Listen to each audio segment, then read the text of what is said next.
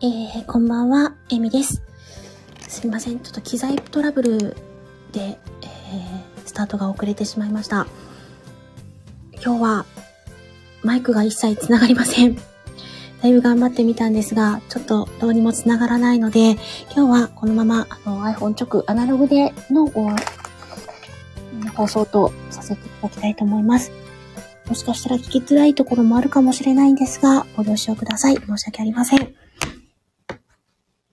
えねえ、あ、早速ね、えっと、来てくださってます。はい。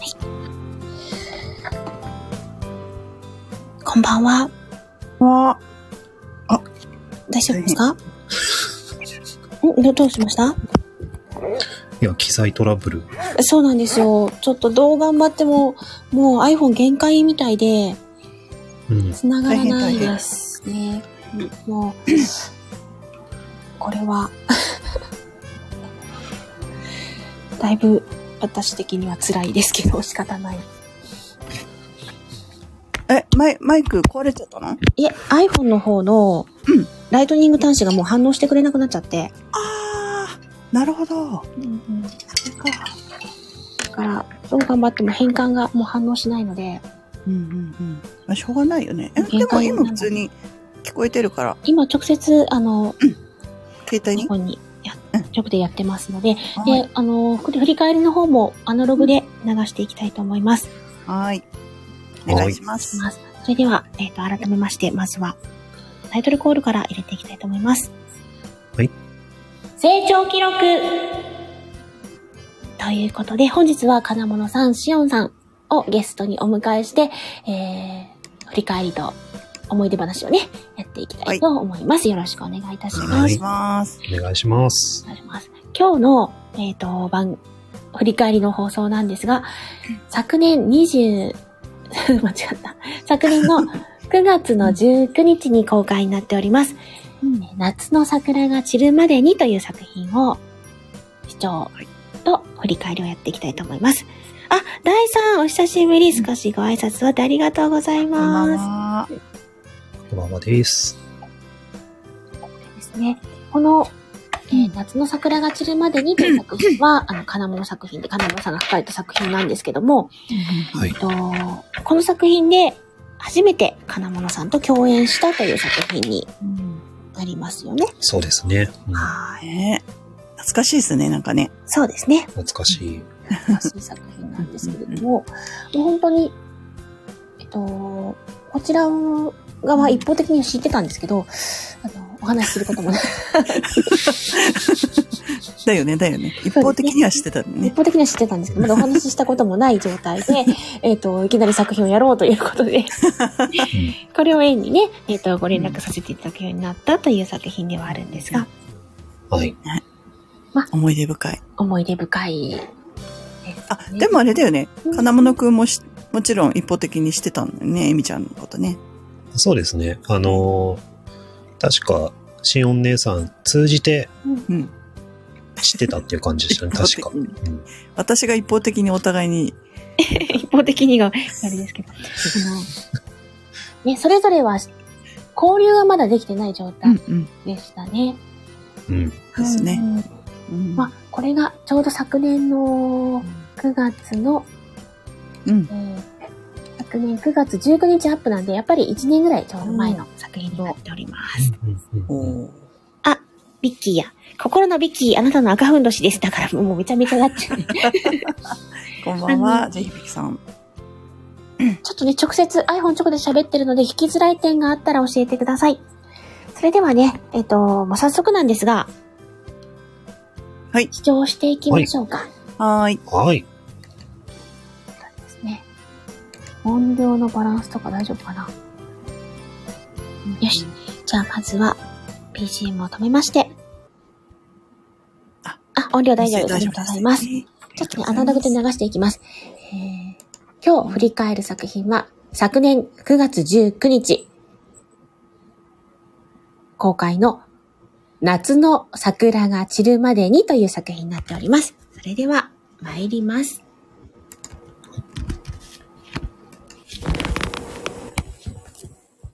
夏なのに桜が咲いてる。今日の気温さんじゅうど超えてるのに。いつもは緑の生い茂るしちがつの桜並木、そこにちゃんと桜が咲いていて、それをテレビ局がこぞって取材に来ている。そりゃ通るよね。夏に桜なんて変だもん。まあ変なのは桜だけじゃなくて私もだけど。本当にこれどうしよう。今の私の性別は女ではない。体つきは筋肉質になって、そして股間ににじゅうよねんかん生きてきてなかったものが生えていた。つまり今の私は正真正銘の男ということだ。これは確実におかしい。なぜこうなったのか理由は定かじゃないけど、今話題となっている桜と同じタイミングで起きた変化だから、何かしらの関係があるに違いない。まあ、私に原因を究明することなんてできそうもないけど。ほんとだ。あさみ、男になったんだ。そう驚くのは、小学校からの幼馴染の林田まりか。小顔で、髪はセミロングの清楚系。下手に毒されてない感じがたまらない同い年。そして何より、彼氏がいない。これは女の私でも激アツと思う。まさに優良物件。女だった時はもったいないなぁと人事のように言っていたけど、今は男になってしまったせいで変に意識してしまう。いや、これは今に始まったことじゃない。私は意識しないようにごまかしていたけど、昔からマリカのことが好きだった。もちろんライクではなくラブとして。この男の体に変化してから余計に意識してしまい困っている。しかも今は私の部屋に二人きり。男子だったらこういう時どうするんだろう。ねえねえ、男の人に変わったらやっぱりいろいろ違うの？うん、下見るとき楽だし、心なしか動きやすいよ。あとね、立って用が足せる。やっぱり試したんだ。いいなぁ。なんか面白そうで。まだ男になってみっかだから、不便さは感じてないけどね。あさみから男になったって連絡もらったときは、何かのドッキリかと思ったけど。まさか本当だったなんてね。あたしもびっくりだよ。こんなことあるんだね。でも、男の声だから、あさみじゃないみたい。ああ、確かに、そこ変だよね。じゃない。変だよな、か。いいんじゃない？中身は変わってないんだし、気にしなくても。そう、だな。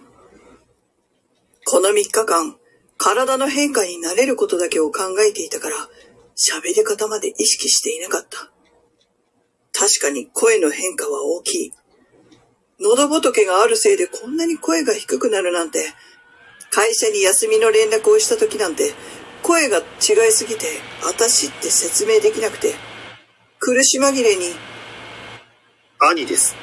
って伝えたら、信じられるほどだったし、この声でマリカって呼ぶだけでなんか変な気分になってくる。私の中身は変わってないはずなのに、体に意識まで支配されそうになる。身を任せないようにしないと気の迷いで大変なことをしてしまいそうだ。ねえあさみ、せっかくだし私とデートしない？え？デート？なんでまた？男のあさみ、結構イケメンだし、私って男の人とデートしたことないからさ、あさみだったらいいかなーって。それはやばい。本当にそれはやばい。もうプチパニックだ。さっきしっかりしないとって思ったばっかりなのに。マリカは無防備で無意識だから困る。そんな言葉言われたら舞い上がっちゃうじゃ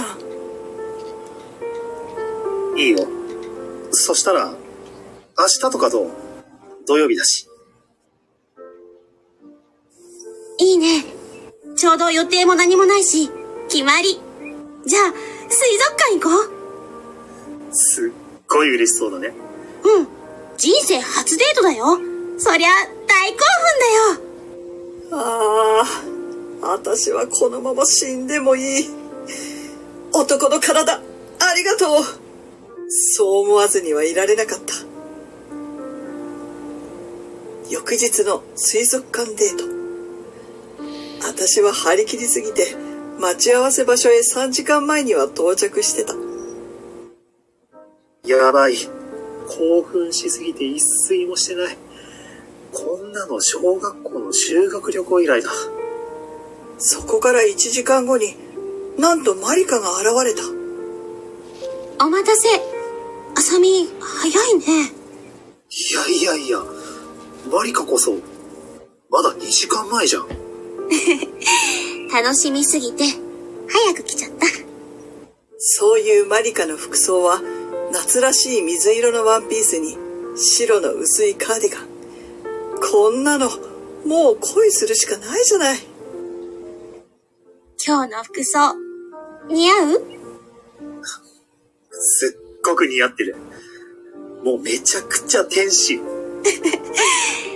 リアクションありがとう。さて、じゃあ行こっか。そう言って片手を出してきたマリカ。え、手繋いでいいの？ほら、行こう。という彼女の手を自然と握っていた。これは現実なのか？体が男になっただけでこんなにも違うものなのか？混乱しながら水族館デートが始まった。水族館の入り口にある触れ合いコーナーではしゃぐマリカ。小魚コーナーや大きな水槽の前で一緒に写真を撮ろうと笑うマリカ。途中の休憩コーナーでソフトクリームをねだってくるマリカ。いっぷんいちびょうが幸せすぎる。神様、このチャンスをくれてありがとうございます。時間はあっという間に過ぎて、朝くじに始まったデートはもう夕方のろくじになろうとしてた。いやー、イルカショー、すごかったね。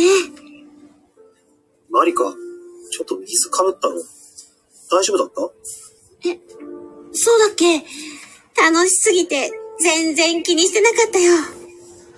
小さい時からずっと一緒だったけど、そんなマリカ、初めてだったよ。これも、あさみが男になったおかげだね。なあ、初デート、俺でよかったの？なんで？当たり前じゃん。ずっと考えてたんだ。あさみが男だったら、絶対デートしてもらおうって。当たり前って、そんなこと言われたら、思わず告白してしまいそうになる。この気持ちだけは、今は絶対に言えないのに。ねえ、明日もどっか行こうよ。え、明日も？日曜日だけど、ちょうど私暇だからさ。ね、いいでしょ？無邪気に笑うマリカに逆らうことができず。いいよ。って言うしかない。それからは、まるで高校生の夏休みのように、二人でデートしまくった。日曜日にはショッピングからのカラオケ。月曜日は夕方から映画を見て、火曜と水曜は居酒屋デート。木曜はうちデート。花金には、なんとマリカの仕事終わりに遠出して温泉。温泉は少し戸惑ったけど、浴衣姿の彼女がとても眩しくて、それだけで行った甲斐があった。なんやかんやで初デートからあっという間に一週間が経っていた。こんなのが毎日続いたから、もう勘違いでは済まないところまで、私の気持ちは膨らんでいた。温泉旅行が終わった次の日、それは唐突に知らされた。なるほどなるほど。この桜が散った時に体が元に戻ったんですね。テレビのワイドショーでこの妙な桜とそこに関係しているらしい男女入れ替わり現象の取材が報道された。いやー、この近所の桜が枯れたら体が男に戻ったんですよね。そう話すのは有名なニュースキャスターだ。ありありと自分の実体験を話している。似ているどころじゃない。この人は私と同じ体験をしている。そしてこの人が言っていることが本当なら。怖くなった私は駆け出していた。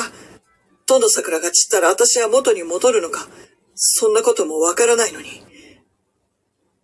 住んでいるアパート近くの公園で、引っ越してからいつも眺めていた桜の木。そこに到着して、散り始めた桜を見つけ、不思議と実感した。多分、これが私の桜だ。ああ、もう、時間なさそうだな。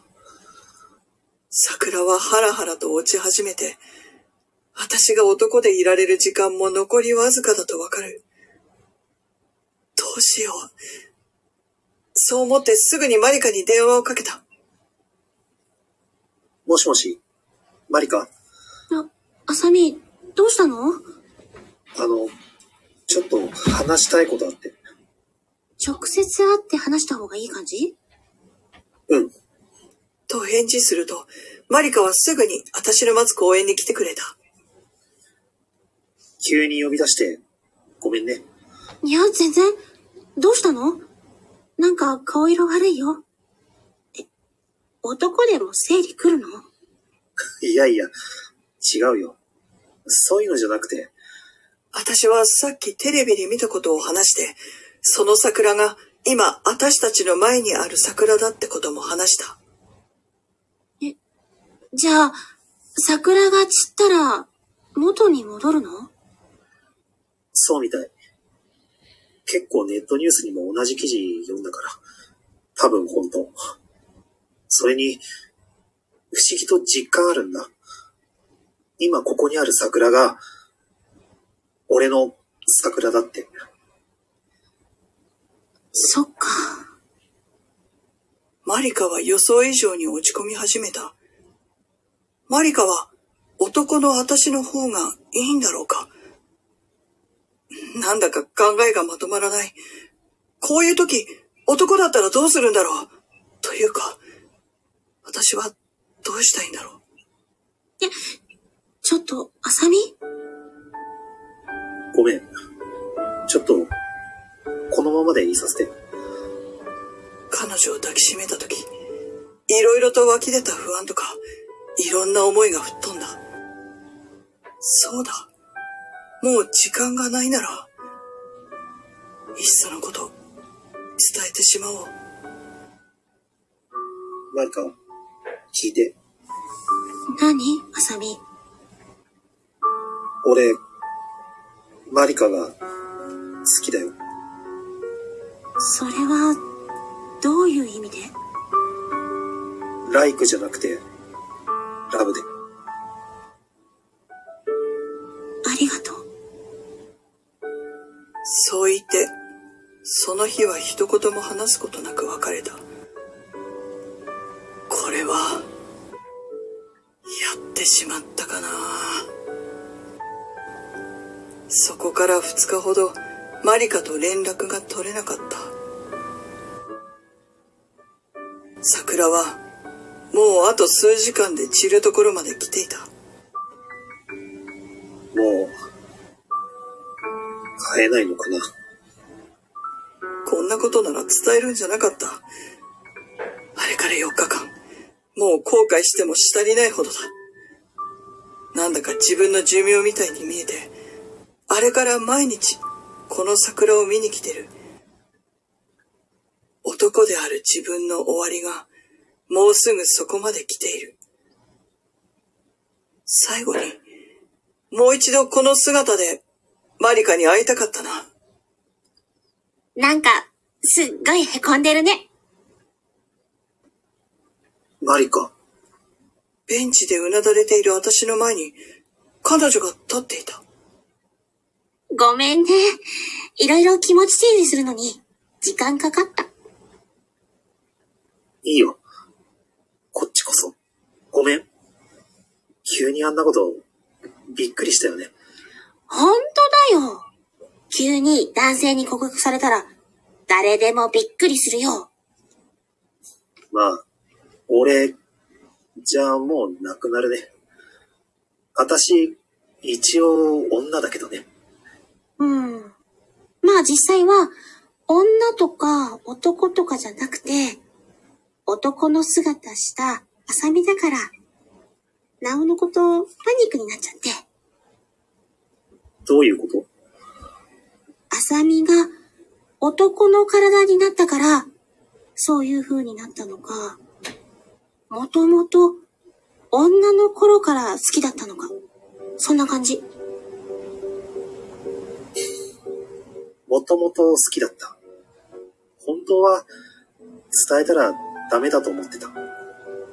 この関係が壊れちゃうんじゃないかって。でも、この体になって、マリカとデートして、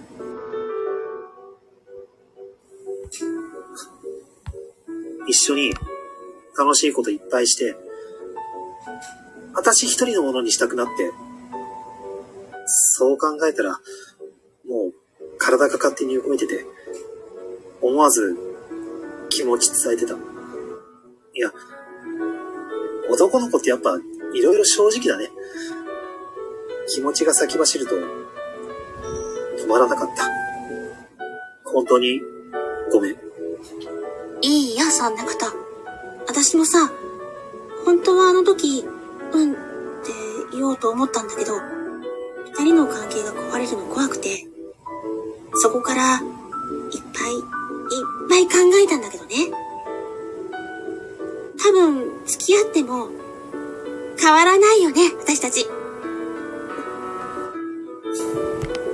変わらない、かもね。だからね、付き合おうと思うの。男とか女とかじゃないよね。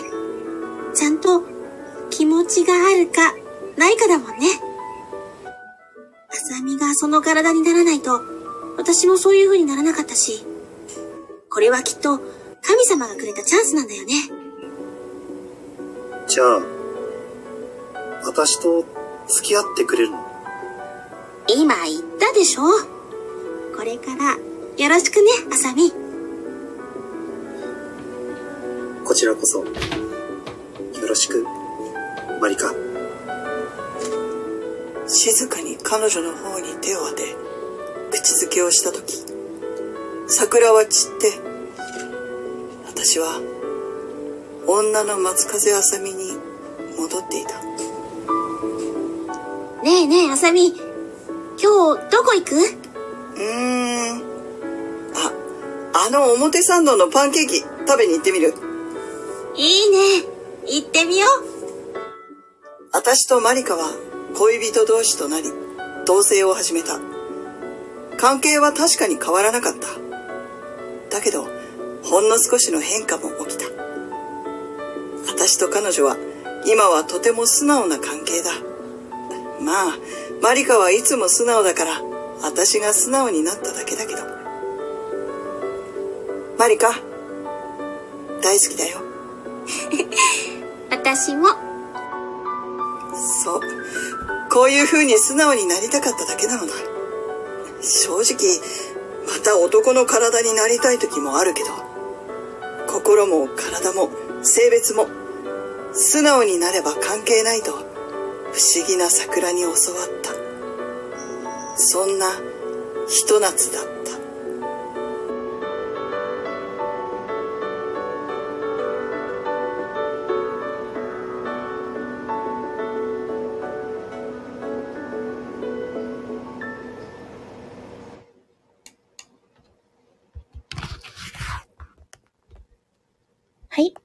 ありがとうございました。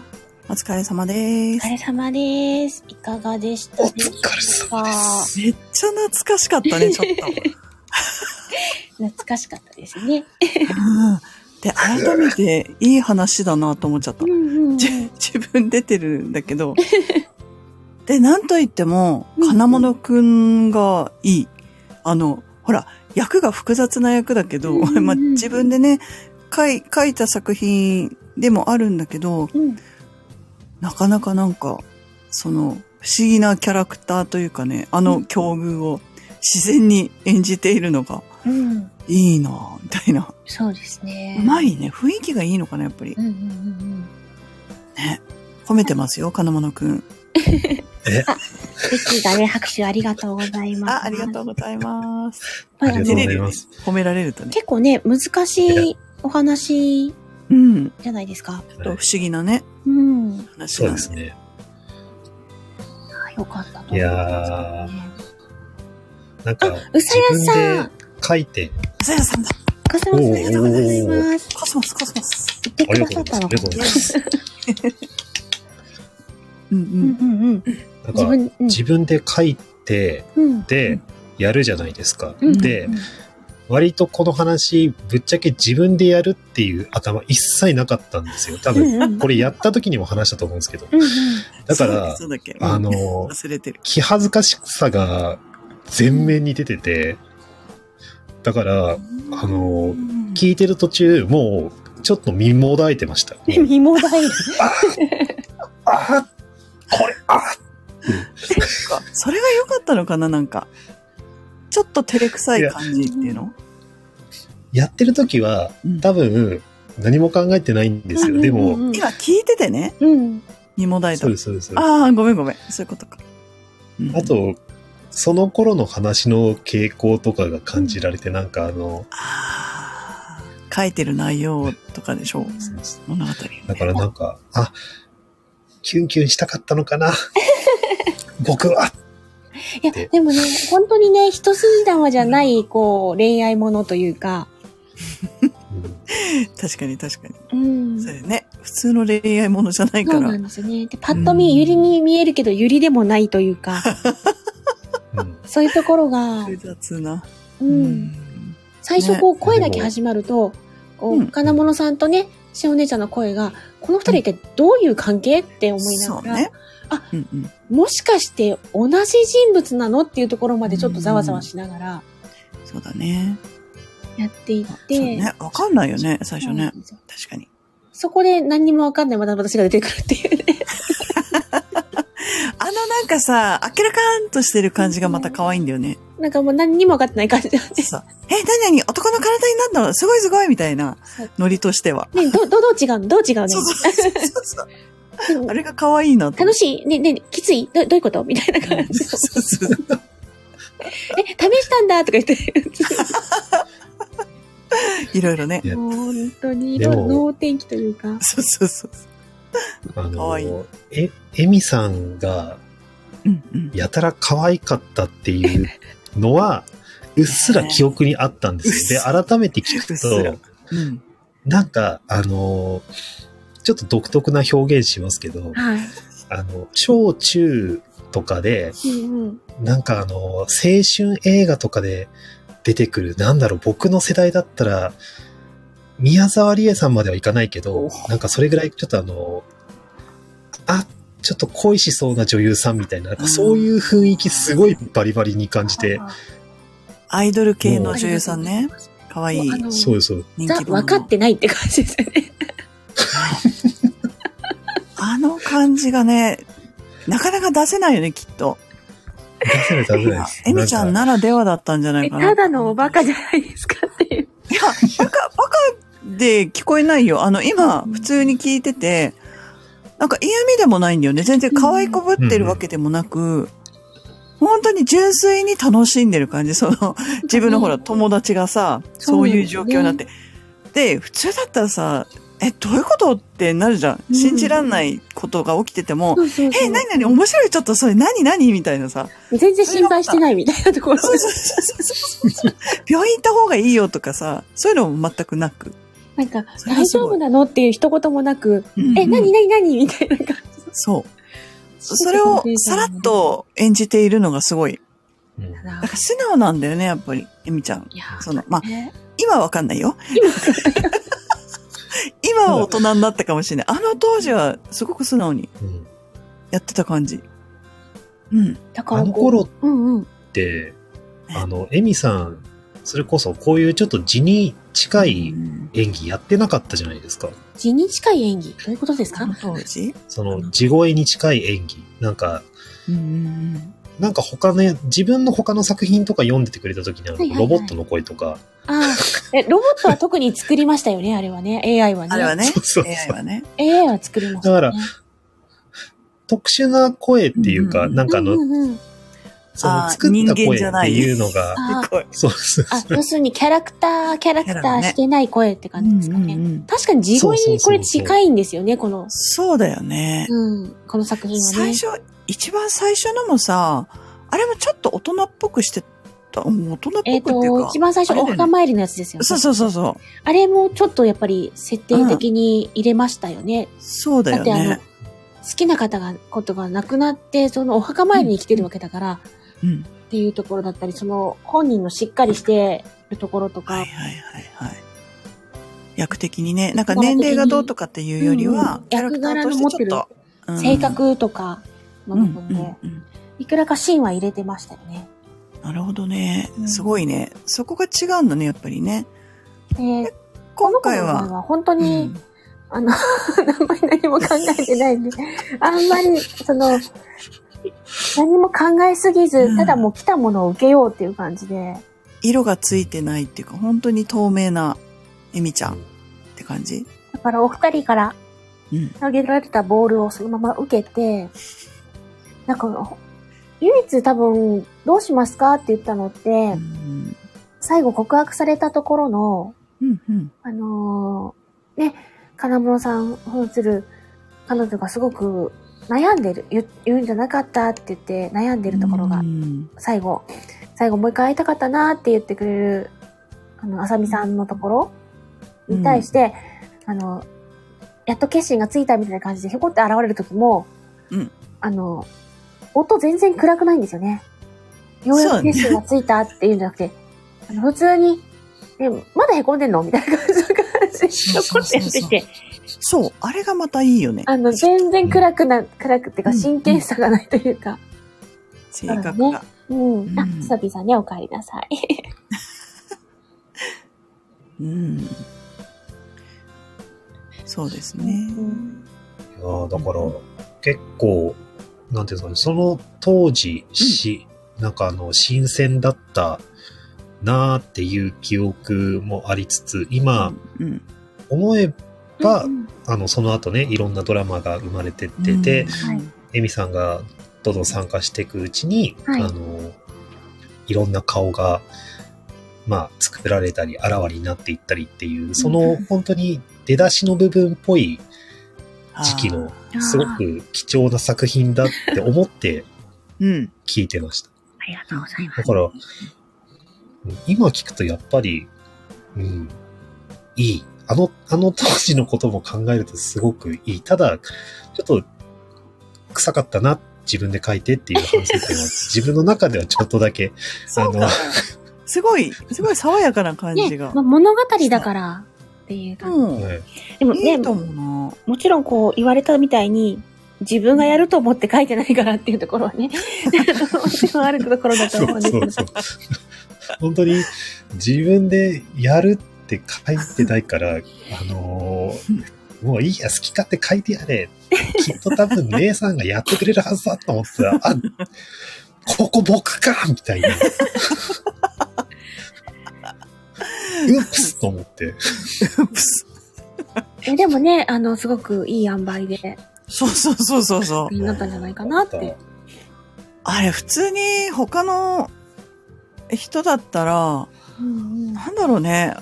変に男臭くなっちゃうのかなって。だから別にオカマでもないじゃない、うん、オカマでもないし、うん、女なんだけど中身女なんだけど体が男になっただけだからすごい複雑なんだよねやっぱり、ね、役的には。男になったから好きになったわけじゃなくて女の時から好きだったんだっていう感情があったっていうところが、うん、そう、うん、それが自然なんだよねなんか、うんうんうん、かなこだからかな。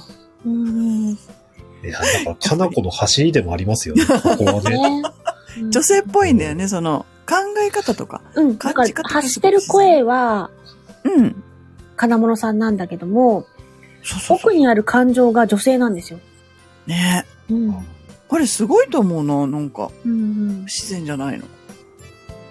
ね、あった。うん。もうすごい褒め。考えてるときに、うん、やるときに結構無心でやってたんで、うんうん、そう言われるってことは、若干そっちの才能もあったっていう、この、片鱗がね、才能がうう浮き、浮き出ちゃってるのが、なんかちょっと自分では複雑な気持ちですよね。計算されてないってことだよね。いい化学変化が起きたんじゃないかな。うんうんうん。思いますね、素晴らしいな。さあ、ちょっとあの、今日は長くなってしまいましたけれども。そうですね。ね、あの、自在ドラフルもありまして。ご参加いただきまして、ありがとうございました。はい。このね、なんと成長記録なんですが、私が今まで参加した作品ですとか、えー、あのボイスドラマですとか、シチュエーションボイスなども視聴しながら思い出話を語るという番組になっております。だいたいさんじゅっぷんぐらいのつもりの番組になってます。で、次回なんですけども、次回は、はい、えー、しおお姉ちゃんとやりました、秋規模、ドライブデート、すいませんね、なんか。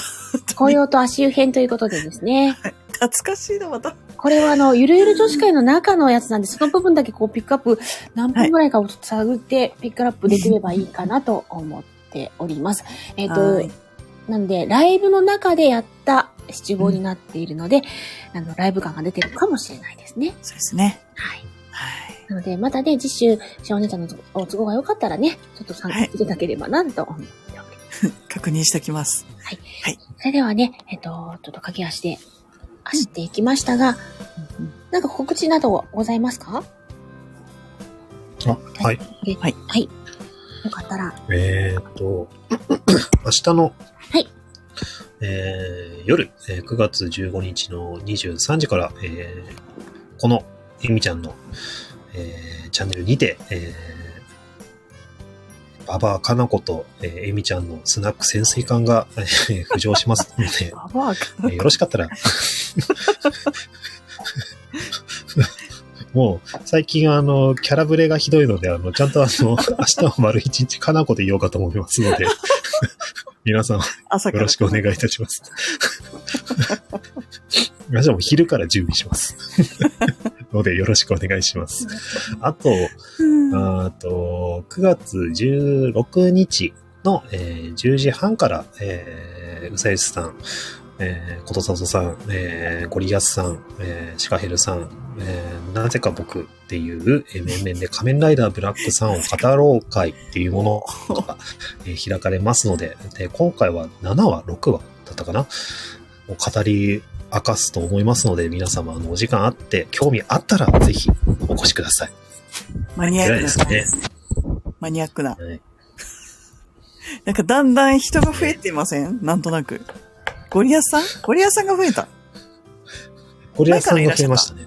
そうね。いや、前前回増えた感じですかね。うん、ああ、そうなの。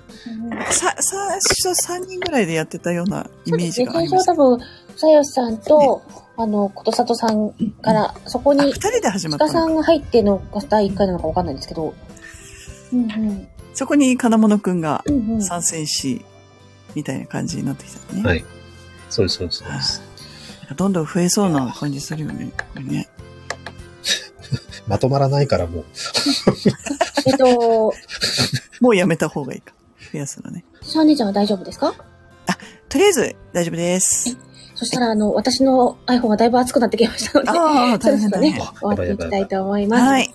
それでは、皆様、さん、に、いち、またねで締めていきたいと思います。はい。いきます。はい、さん、に、いち、またねー。またねー。ありがとうございました。